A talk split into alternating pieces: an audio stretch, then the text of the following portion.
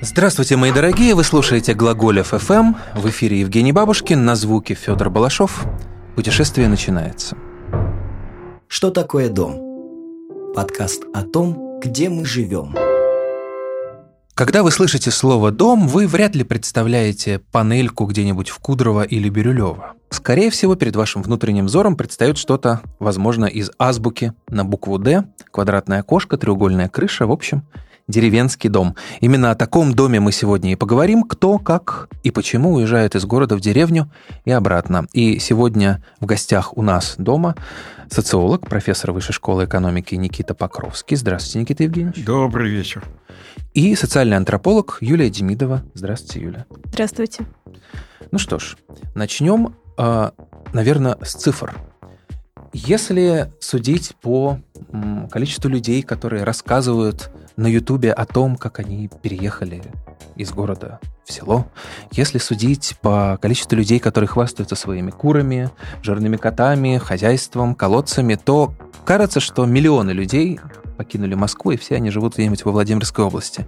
Сколько, насколько в реальности этот процесс массовый? Ну, по нашим опросам, 7% э, жителей Москвы, в принципе, готовы или хотели бы э, покинуть этот э, лучший из всех городов мира. И это отдельный разговор о том, почему и как это происходит. По многим областям центрального района, ближнего севера России, мы просто видим обвальный интерес к покупке сельской собственности, недвижимости.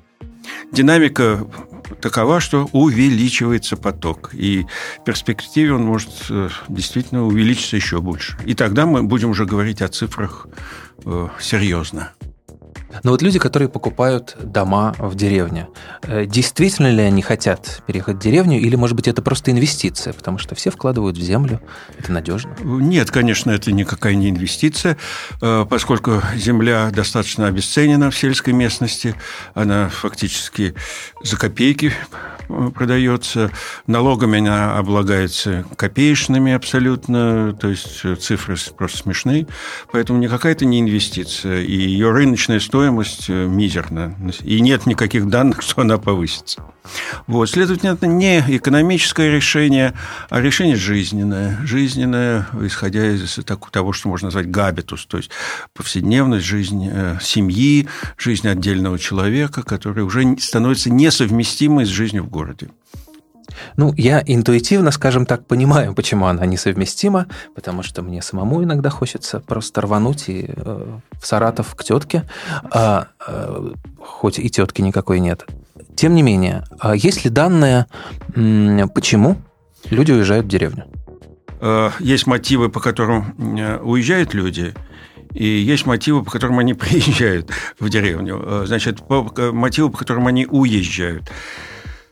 Ну, несовместимость с психологической атмосферой в городе. Это постоянное напряжение, постоянные контакты с людьми, с которыми ты не хотел бы контактировать на улице, в подъезде, э, в своем э, дворе, где ты живешь.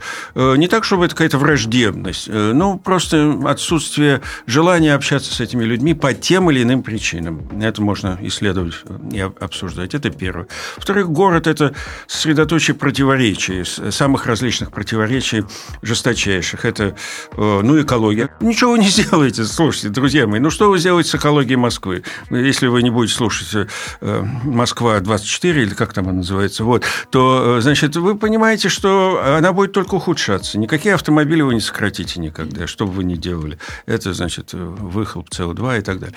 Вот, это первое. Во-вторых, качество действительно продуктов. Все эти пятерочки, извините, это не реклама, а, значит, пятерочки, ну, это, позвольте мне не продолжать продолжать. А, и так далее. Значит, что еще? Что еще? Преступность. Знаете, такая есть вещь, такая симпатичная. Называется она уличная преступность.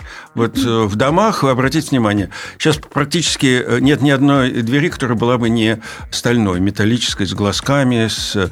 Недавно на все наши двери э, в подъездах, по крайней мере, Центрального округа, административного округа, повесили еще такие глазки мощные. Они контролируют, кто пришел, кто ушел. Ну, в общем, такая атмосфера прессинга тотального слежки, прессинга и прочее. Значит, вот это все в совокупности концентрируется. Ну и последнее, может быть, не, так сказать, не по важности, а по порядку, это если у вас есть дети, семья, дети, школа, то есть, ну, я как вот молодой отец школьницы должен сказать, слушайте, ну это ужас какой это вот я, когда ребенка провожаю, дочь свою малолетнюю, законную, провожаю в школу утром, хорошую школу, хорошую, в центральном округе. Я такое ощущение, что я ее отдаю просто какой-то можно э, выключить микрофон. А я отдаю ее просто в какое-то садистическое место. То есть ломают ребенка. Ломают. Понимаете, ломка идет во вс... Э, по всем линиям, какие только могут быть. Ну, вот, ну вот и что люди, значит, люди вот, вот так это смотрят и начинают думать о том, как бы из этого, из этого порочного круга города выйти. Значит, есть вопрос, выехать за город, ну, ближайшие дачи. Дачи, там, скромные дачи или коттеджи, э, более нескромные, я бы так сказал. Но это такая зона 60-километровая от мегаполиса. Она что? Мы так ее между собой называем раковая опухоль Москвы. Потому что экологии нет – транспортные коллапсы постоянные, соседи за шестиметровыми заборами со своими склоками тут как тут. Это что? Это вариант? Нет, это не вариант. И тогда, естественно, вот мысль человеческая уходит на более дальний горизонт. Это дальние дачи. Зона, которая так обозначается, 600 километров. Это максимальная зона приблизительно э, от Москвы, Петербурга 600 километров. Э, начинается 100 километров, от 100 до 600, в зависимости от э, ну, разных факторов. Вот эти факторы мы изучаем. И последние две цифры. Вот просто.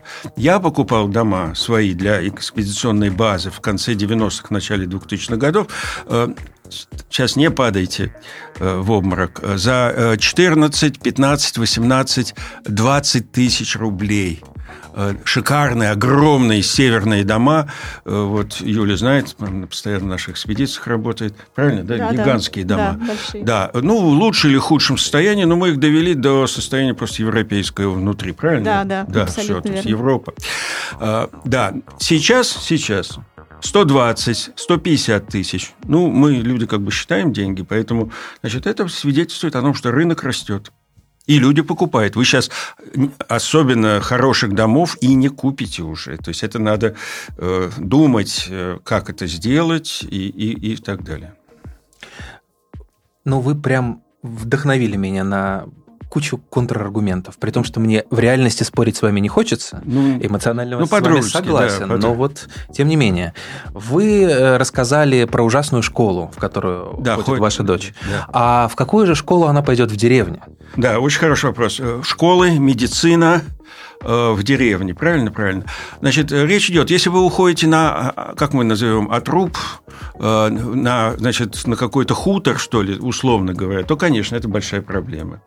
Но поскольку вот выходцы из городов имеют тенденцию, э, тенденцию создавать анклавы, создавать анклавы, на периферии э, местных поселений. То есть это не в чистом поле, а там, где есть деревни, есть немного местных жителей, и э, уже начинают расти колонии э, городских жителей. Значит, и там этот вопрос решается. Во-первых, новые горожане как бы накладывают некоторые требования на местные школы, это уже как бы контролирует их, исходя из своих представлений о том, что такое хорошо и что такое плохо. Во всех этих э, анклавах есть э, мужья и жены, которые обладают очень неплохим образованием. И есть такое понятие, как домашнее, э, домашнее образование. Это совершенно официальный формат, по которому вы можете обучать детей. И тогда возникает уже коммуна образовательная, то есть учат, образуют, и при этом тут же подключены все инфокоммуникации, то есть то, чего кто-то не знает в этой колонии, это все берется из интернета, в экопоселениях там совсем другая ситуация. То есть она схожа, там э, свои школы и свои медицинские, в кавычках можно сказать, учреждения, э, но там все построено на идеологии, э, идеологии Age. Э, и что касается медицины, там люди используют э, нестандартный подход э, к пониманию здоровья и э, питанию, способы используют различные самолечения и так далее. И школы создают тоже самостоятельно. Причем самое интересное, что в экологические поселения переезжают люди также с высшим образованием, у кого-то есть недвижимость в городе, это понятно. И э, они обучают своих детей, то есть э, э родители, э, старшее поколение, э, которое может преподавать ряд предметов, э, преподает их э, детям, а дети проходят государственные аттестации в э, близлежащих городах. Я говорю сейчас о э, Ярославской области и Калужской области. Такая ситуация там с образованием и обучением. Это абсолютно не идеальная картина, и она имеет свои подводные камни. Но так вот мы обсуждаем сейчас модели, правильно с вами? Говорите ли вы все-таки о каких-то реальных примерах? То есть вы упомянули Костромскую область. Где именно там сформировались похожие анклавы? Наша база находится на среднем течении реки Унжи, приток Волги. Э, там, ну, крупные города на ней в Верховьях – это Калагриф, Мантурово, Макарьев, Макарьевский монастырь. Мы вот находимся между Макарьевским монастырем и Мантурово. Э, замечательные места и так далее. Но вот посмотрите, пойдемте с вами вместе сейчас вот мысленно по деревням, вот если в двух словах, то это, э, значит, одна деревня, там бизнесмены, искусствоведы, журналисты, Палома, например. Другая деревня – биологи. биологи там была когда-то, значит, и до сих пор есть база Института экологии экологии и эволюции имени Северцева Академии наук, и там, ну, это было лет 10, она, 15 даже больше она возникала. Так, вы знаете, они колонизировали все вокруг. Уже совме... Э, с... браки есть, э, как мы их назовем, смешанные, так как бы э, городских ученых или и тех, и женщин, и мужчин, с местными. Уже дети, генерация. То есть там в каждой деревне там по несколько постоянных жителей, москвичей. Кто-то прямо из США приезжает, значит, биолог, Москва, там, потом уехал в США преподавать, потом Москва, потом каждый год здесь высаживает сад яблонь из, значит, из, э, из, из семян простите, нелегально ввезенных из США, выращивает, э, значит, яблоневый сад, э, селекцией занимается. То есть, ну, тут же голландец, профессор-орнитолог птичек э, изучает, э, женат на, на русской сотруднице института э, биологического, и они птичек там изучают, и то в Голландии, то вот в местной деревне живут, и, и все говорят на всех языках, какие есть, и, и а как вы назовете? Вот такие сообщества. И здесь же местные жители, которые как бы и соединяются и не соединяются. Это отдельный вопрос с этими э, поселениями э, ученых э, и так далее. Ну, очень интересно. То есть, и это очень интересно. Ну что ж, дорогие друзья, мы готовим целый цикл передач про антропологию жилища, социологию города. В общем, называйте как хотите, но на самом деле это все про вас и про ваши дома. Подкасты наши выходят при поддержке группы компании ПИК. Да, ребята, это была реклама, и мы этим гордимся, потому что рекламу в русском подкасте продать очень и очень сложно. Ну а теперь слово Аля Халлер из Пика. Она сама объяснит, зачем в это ввязалась. Привет, меня зовут Аля, я работаю в компании ПИК. Мы строим дома в Москве, Петербурге, Тюмени, Екатеринбурге, Калуге, Ярославле, Новороссийске и Ростове. И мы точно знаем, что дом – это не бетонная арматура, не квадратные метры и ламинат, не ключи, не бабушкин сервиз, не фикус на окне – мы каждый день разговариваем с людьми и видим, как они впервые задумываются о новом доме, как впервые проговаривают вслух, что такое идеальная квартира. Мы видим, как они подписывают документы и получают ключи, как переезжают, как растут их дети. И как постепенно здание, которое мы построили, вокруг которого сажали деревья, расставляли фонари, качели и лавочки, становится настоящим домом. Как неуловимо меняется взгляд жителей, улыбки, как они наконец выдыхают и понимают то самое «мы дома». Мы строим дома для тысяч людей, и все равно каждый раз нервничаем и беспокоимся вместе с ними, вместе с теми, кто готов шагнуть в эту дверь стене, к себе домой. Ну а мы возвращаемся к нашим гостям. Вы упомянули ненависть к москвичам, которую я прекрасно понимаю, поскольку петербуржец. А, но... Ну, да, то-то вы вспомнили этот э, Колпин, или как вы его там назвали? Кудрово. Кудрово, да. да. А, но удается ли москвичам и вообще э, жителям мегаполиса социализоваться в деревне? Здесь в городе нам навязывают коммуникацию с теми, с кем мы не хотели бы коммуницировать. Даже зрительную коммуникацию, взглядами. И то это уже коммуникация. А, значит, деревня – один из привлекательнейших факторов э, э, миграции в сельскую местность. Это то, что ты фактически сам выбираешь тех, э, тех с кем ты хочешь коммуницировать.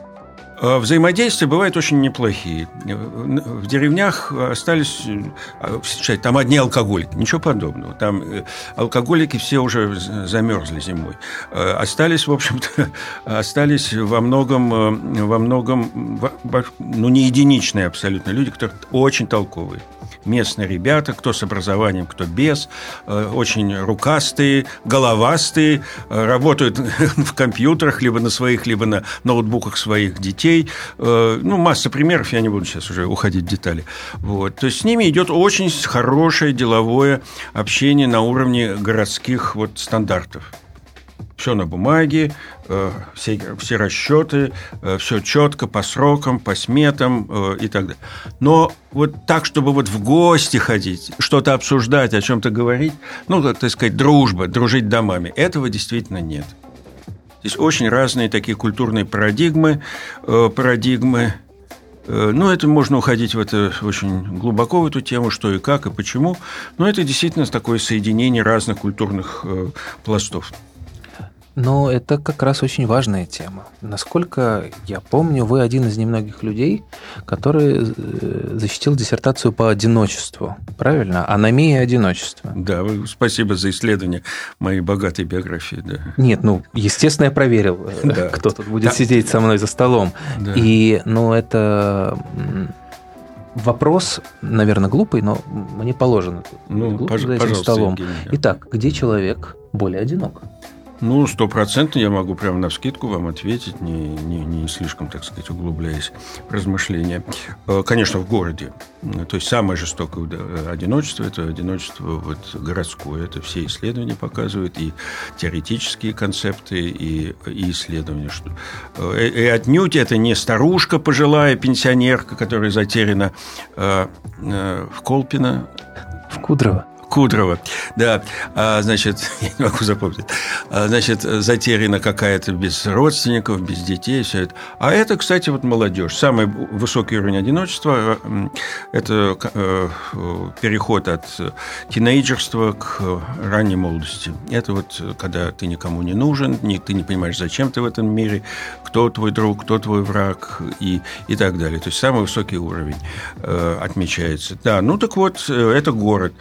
Э, что касается сельской местности, то, понимаете, это есть еще другой автор, э, Генри Тора, э, американский, так сказать, гений экологизма и философии начала XIX века, который сам добровольно ушел, как вы знаете, и как мы знаем, на, на два года и два месяца в, на Олденском пруду, составил, домик себе составил, специально, целеустремленно ушел из города и описал это в книге «Олден или жизнь в лесу». Так вот, смысл, мысль его стояла в том, что на природе ты никогда не одинок ты никогда не одинок, потому что природа есть вот какое-то зеркало души, озеро, э, пруд, Олденское озеро – это отражение твоего внутреннего мира, ну и вся книга этому посвящена. Ну, может быть, это какой-то очень такой высокий стиль и философствование, но в этом сермяжная правда есть, я бы так сказал. Во-первых, ты всегда занят в сельской местности, там, там ты никогда не, не погружаешься в такие рефлексии по поводу чего-то, то есть даже если у тебя нет поросят и, и индюков, то все равно ты занят целый день какими-то вещами. То есть так вот, э, такой прострации у тебя нет. Напоминаю, дорогие друзья, что у нас в гостях социолог Никита Покровский и социальный антрополог Юлия Демидова. А у нас настало время замечательных историй, которые присылаете нам вы, дорогие радиослушатели. Э, и сегодня наш герой Александр Шахтинцев, бывший несчастный москвич, а ныне довольный жизнью обитатель Владимирской области. Давайте его послушаем. Когда тебе 60 лет, то три высших образования, конечно, помогают выжить, но не всегда. И я купил страховой депозит. Вот он здесь у меня, в красивом и небольшом селе Владимирского Аполья, всего 150 километров от Москвы. Сертификат – это 60 гусей, 70 куриц, 300 мясных голубей и 10 овец, исполненных презрения ко всему, кроме сочной травы и родниковой воды. Родился и вырос я в большом мегаполисе. Долго работал чиновником, потом снабжал государственные учреждения, а потом пришли викинги и варяги, под которых и затевались тендеры по закупке. Пришлось все закрыть. Я начал скупать недорогие дома красивых деревнях Владимирского Аполья. Провел туда воду, поставил современное отопление, организовал канализацию, поработал над дизайном интерьеров и ландшафта. И все бы хорошо, но грянул очередной кризис. Сейчас у меня 18 домов с хорошими участками и панорамными видами из окон. Причем цены, даже низкие совсем, от 230 тысяч рублей. Но у людей нет даже и таких денег. У меня жена, двое близнецов, 9 лет, и еще десятилетний сын. На всю семью в среднем уходит не более 15 тысяч в месяц. Причем сюда входят все затраты по содержанию дома и животных, и на питание. Прибыль – это пенсия в размере 14 тысяч и доходы за консультационные услуги, и если получится, то от продажи одного из домов. Это способ, пожалуй, единственный обеспечить свою семью. Цены тут, впрочем, на все копеечные. В город я выезжаю иногда, когда есть дела или интересные мероприятия для детей. Бесплатная электричка до Москвы в 7 километрах от моих владений. Но городской суеты, по правде говоря, уже не хочется. С возрастом ценишь тишину и торжественность лесных чащ и уходящую за горизонт прозрачность полей. Современные технологии позволяют почти полностью автоматизировать уход и содержание животных и домашней птицы – создать в доме удобства, подчас превосходящие те, что есть в городской квартире.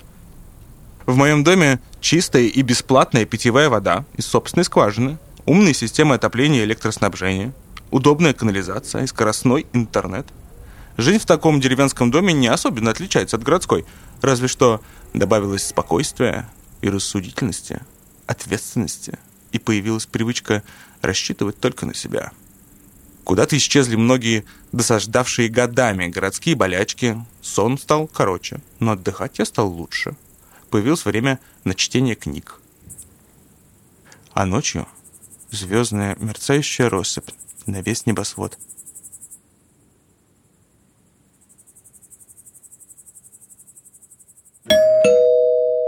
Напоминаю, вы тоже можете и даже должны рассказать нам о роли дома в вашей жизни. Если вы жили в необычном месте, если у вас был замечательный сосед, или если вы, как один мой друг, выросли в корыте, пишите письма на бабушкинсобака.артель.медиа, почта в описании. Мы обязательно обсудимся в эфире или даже позовем вас в гости лично.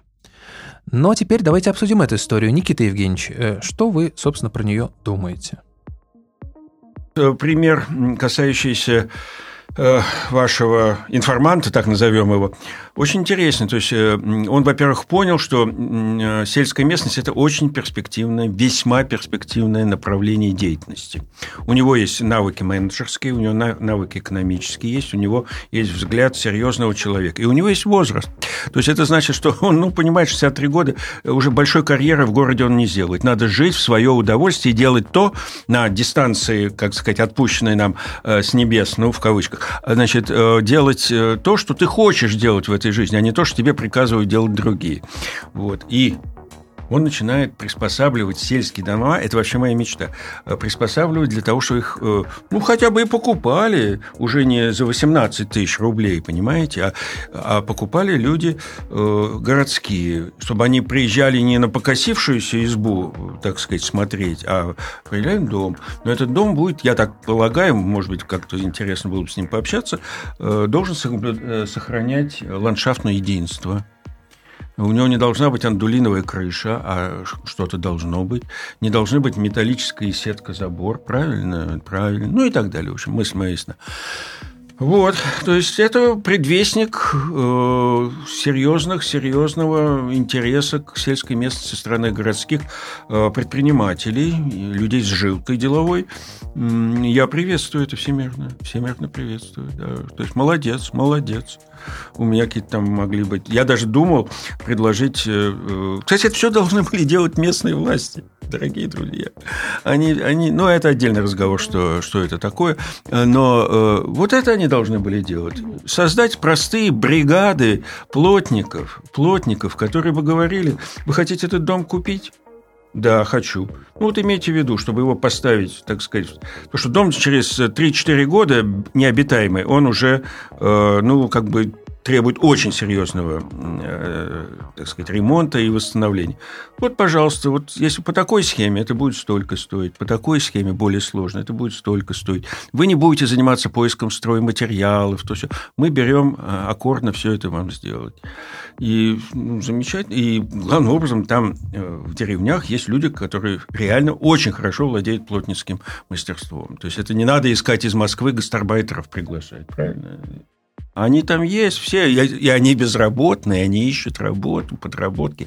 Но русский человек такой, он сам себя организовать не может. То есть ему какая-то нужна сила с, снаружи, я бы сказал, сверху, которая бы сказала, вот у нас будет там, э, я не знаю, ИП какой-нибудь или еще что-нибудь. Вот, ну, это вот один из признаков э, правильности того, той модели, которую мы вот как бы э, раскручиваем. Можно на молодежном языке. Раскручиваем. Ну, вот когда, когда я только приехал в Москву, я снимал комнату на Домодедовской, прямо у МКАДа, и, э, Я поздравляю вас. Да, по утрам, значит, ходил к этому ужасному метро, и к этому ужасному метро приходили ужасные автобусы, полные людей, я так понимаю, с южных областей, Воронежская, Тульская. А, междугородние автобусы. Междугородние а, автобусы. Да, да, я знаю эту станцию. Да-да-да, и они, они приезжали явно, явно не э, Кремль посмотреть, они приезжали работать. И я помню эти сотни очень покорных, очень несчастных людей, которые вот шли как на плаху в Москву. Да. Модель, которую вы предлагаете, э, экономическая модель, это же решает все проблемы и занятости деревенской, и инфраструктурные.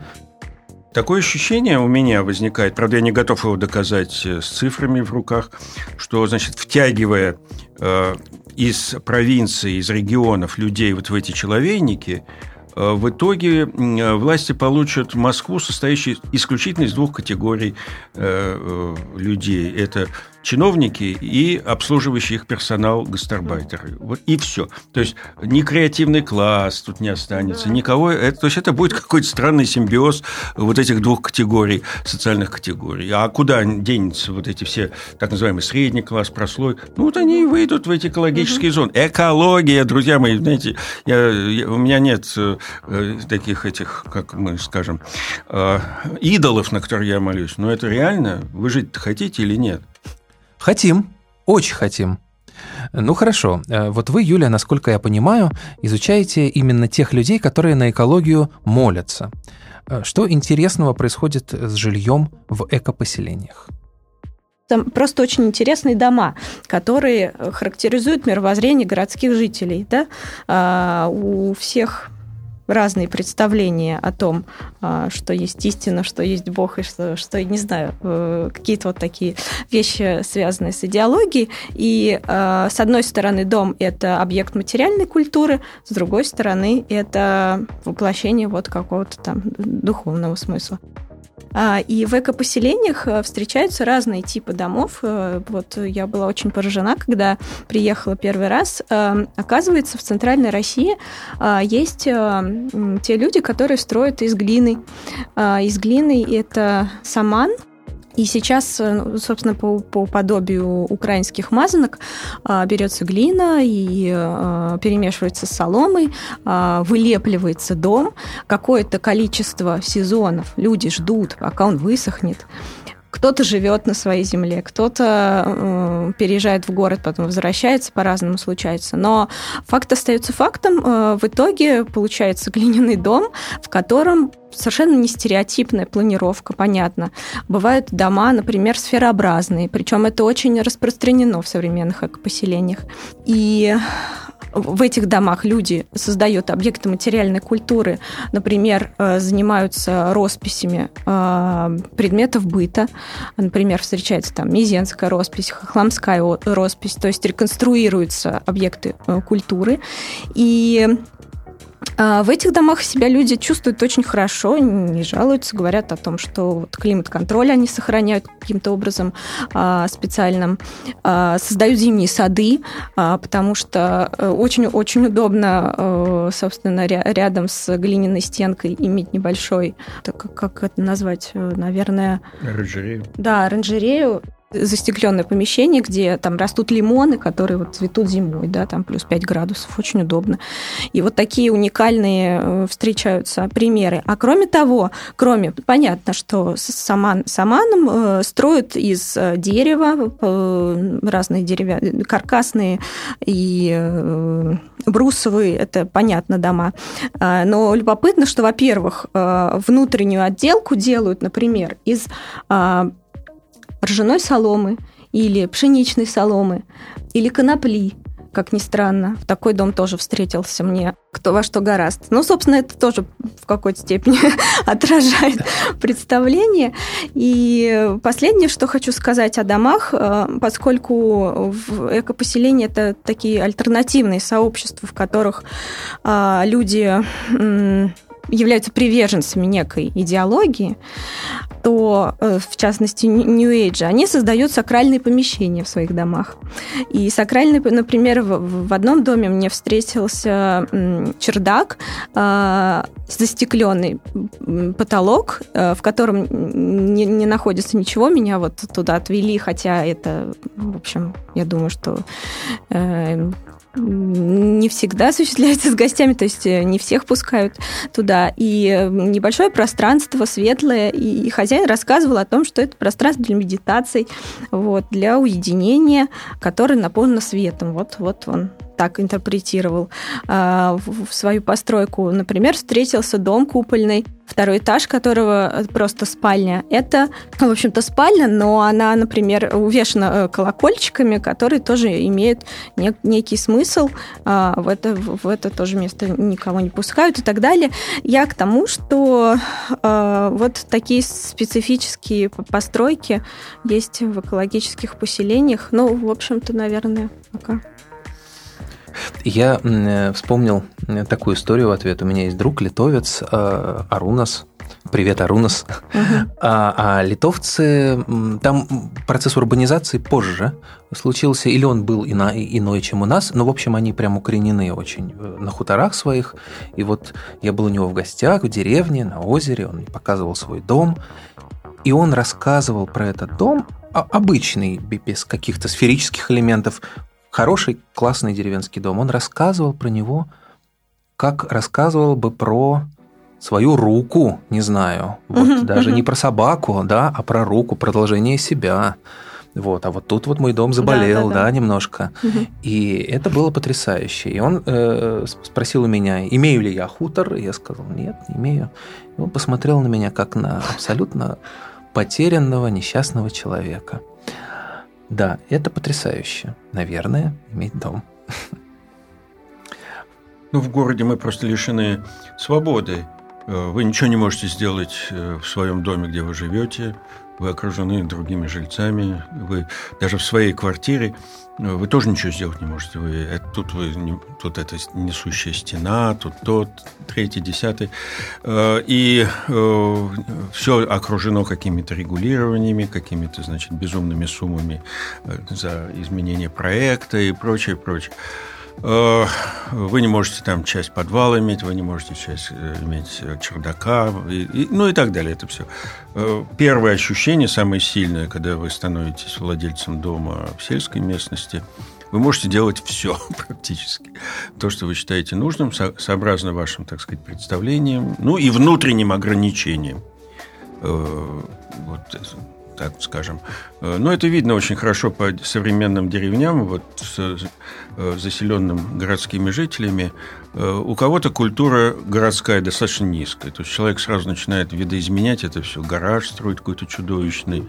Или сайдингом замечательные бревенчатый рубленый дом, значит, сайдингом он якобы удобно. То есть, а другие, например, э, люди, э, наоборот, стараются не тронуть э, снаружи и внутри ничего. Создают музеи деревенского да. быта. Мы знаем этих людей. И, то есть, фактически сейчас горожане, вот это такая мысль попутная, являются хранителями традиционной российской русской культуры, деревенской. Потому что сами деревенские никакого смысла. Я, как сейчас помню, когда я был первопоселенцем, я значит, заинтересовался проигрывать э, этим, как называется, фонографом, что ли. Значит, говорю, вот можно я у тебя куплю фонограф? Патефон, патефон, начало века. Да, конечно, конечно, Евгеньевич, давай я тебе принесу. Слушай, ну, знаешь, ты мне понравился, я еще два самовара дам на всякий случай. Вот, баташовский самовар, значит, я стал... У меня уже большая коллекция скопилась, прям скажем. Вот, я так немножко похвастаюсь.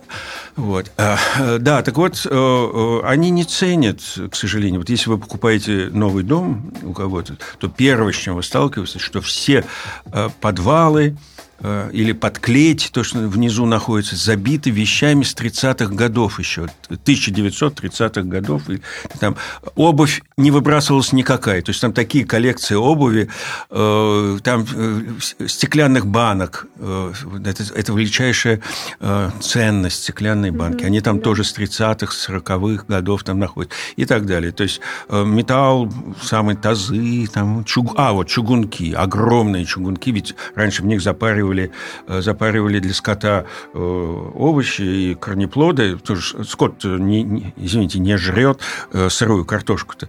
Вот. И он, прежде чем скормить ее, скоту ее надо распарить. вот эти огромные, значит, красивейшие, прям такая коллекция, знаете, от, от объема, я не знаю, сколько литров, там 30 литров, 40 литров, до маленьких чугунков, вот так угу. вот она идут. Все это находится. То есть это действительно, вот вы открываете археологический, археологические э, пласты э, сельского быта. И не только в виде предметов, но и в виде документов. То есть они все оставляют вам. Все эти сундуки, набитые грамотами колхозными, перепиской, э, перепиской с детьми, писем с фронта и домой. Э, то есть это просто фотографии. Вот да, вот фотографии. Все оставляют. То есть это тоже они оставляют, понимаете? Но я их не обвиняю, потому что там по разным причинам люди уезжают, вообще э, бесхозные дома становятся. Они все это иногда вот э, целые деревни брошенные с открытыми э, дверями. Пожалуйста, иди. И вот это все там есть. Никому это нет. Знаете, это такой прям для Тарковского. Вот жалко он умер, да. Кто бы снял фильм про эти э, деревни, большие, красивые, с отрубленным электричеством уже ничего нет. Э, э, этот самый борщевик выше человеческого роста. И вот, значит, открытые дома с полным набором э, документов, которые там есть. И это все рядом с нами. Нет, не где-то там на, на, на Луне. Это да. вот, пожалуйста, и пожалуйста, приезжайте, потом... увидите. Да. И потом еще помимо вот там, предметов там, 30-х годов попадаются дома конца 19 века, начала 20-го, и там встречаются предметы быта, крестьянского быта, и э, делают музеи, то есть те, ну вот горожане, которые да. ценят, да, вот предметы культуры, они э, все это сохраняют, реставрируют, это нет, и Притом э, не, не хаотично ради э, такого декора, знаете, дизайнерского. Давайте вот тут прялочка, тут да, вот да, да. Э, что-то еще, тут вот улей. А делается по очень системе такой серьезной. Вот, например, наша коллега, уже упоминавшаяся Татьяна Григорьевна Нефедова, значит, она сделала музей Э, э, в основном из своего собственного дома, в смысле предметов, ну и из других тоже домов ей давали предметы по сезонам. Вот какие предметы использовались э, по сезонам года, в разные сезоны года, вот, и она какие предметы, тут и ткацкие станки, кстати, ткацкие станки, да, да вот да, эти, да. это вы сплошь и рядом их найдете в хорошем состоянии. То есть вы можете начать ткать дорожки эти крестьянские домотканые, там половики и прочее, прочее. То есть вперед. То есть это и есть, извините меня за грубое слово, патриотизм. Вот это патриотизм для меня, вот, а не там что-то другое. И, то есть, ну, вот уважение к прошлому хотя бы. Потрясающе. Не знаю, как вас, дорогие радиослушатели, а меня почти убедили – наши гости в том, что надо все бросать и ехать. Ну, я бы предпочел, наверное, не Костромскую, а чуть-чуть поюжнее, потеплее. Саратов, Саратов, да. Да, чтобы, чтобы, чтобы, да, Волга была, ну и вообще, да. Но там, правда, пустыня, но зато верблюды. Да, там приходит, да, изменяется климат, э, идет потепление, опустынивание. Это наши э, тоже э, экологи и географы отмечают, климатологи, что скоро в Саратове будет так же, как в Калмыкии, а у нас как в Саратове, Костромской области. Да. Но это другая тема. Дорогие радиослушатели, спасибо за ваше внимание. Э, конкретно говоря, я приглашаю вас в Костромскую область, Мантуровский район, э, Леонтьевское поселение. Приезжайте, посмотрите своими глазами, поучаствуйте. Так что не пожалеете, это я вам гарантирую. Да, подумайте, где вам лучше, и есть ли какая-то возможность, какая-то альтернатива в вашей жизни. Всего вам доброго. И мир вашему дому, где бы он ни был и чем бы он ни был.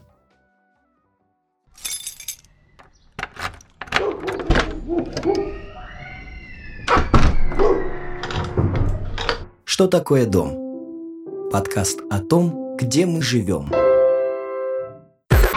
Глаголев FM.